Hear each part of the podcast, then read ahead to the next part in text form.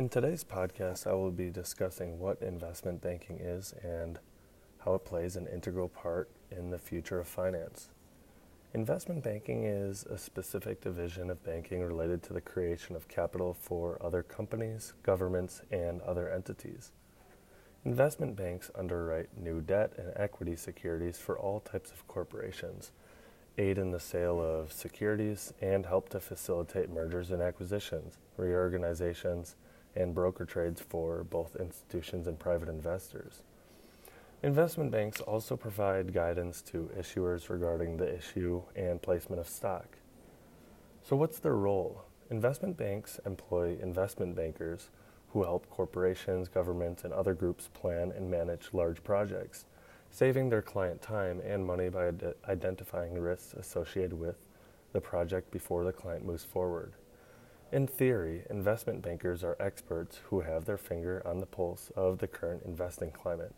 So businesses and institutions turn to investment banks for advice on how best to plan their development. As investment bankers can tailor their recommendations to the present state of economic affairs.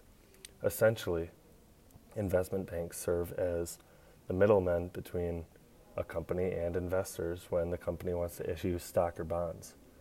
The investment bank assists with pricing financial instruments to maximize revenue and with navigating regulatory requirements. Often, when a company holds its IPO or initial public offering, an investment bank will buy all or much of the company shares directly from the company.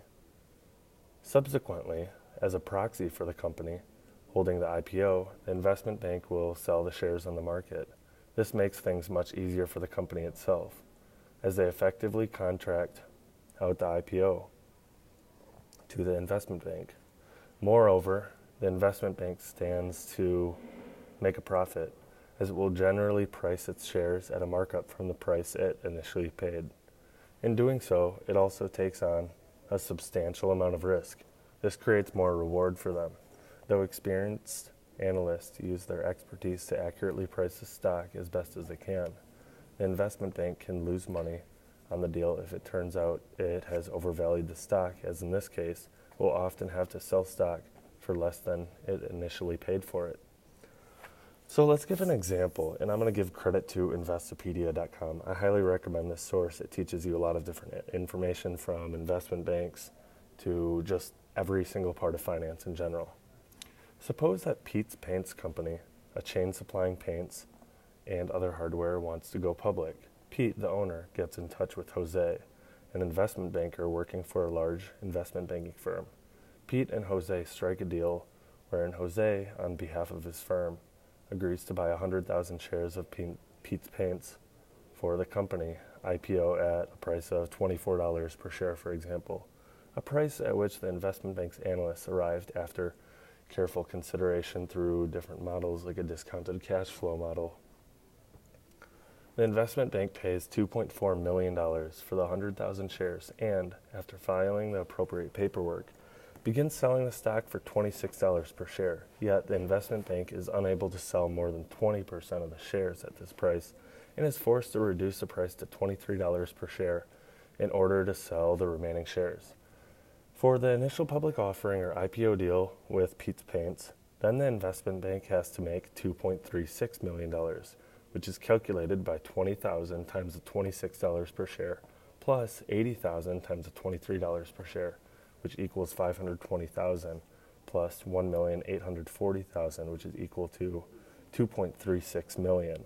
In other words, Jose's firm has lost $40,000 on the deal because it has overvalued Pete's Paints. Investment banks will often compete with another for securing IPO projects, which can force them to increase the price they're willing to pay to secure the deal with the company that is going public. If competition is particularly fierce, this can lead to a substantial blow to the investment bank's bottom line. Most often, however, there will be more than one investment bank underwriting securities in this way, rather than just one. While this means that each investment bank has less to gain, it also means that each one will have reduced risk. So that pretty much sums up everything on investment banking. If any of you listeners have any other topic or anything within finance, within what's moving the market, um, current events, which I'm going to be releasing soon with one of my buddies at Charles Schwab that I work with. Um, any kind of topic or anything, just give us an email, give us a call, anything, and we'll be happy to create a podcast on it. Thank you for listening.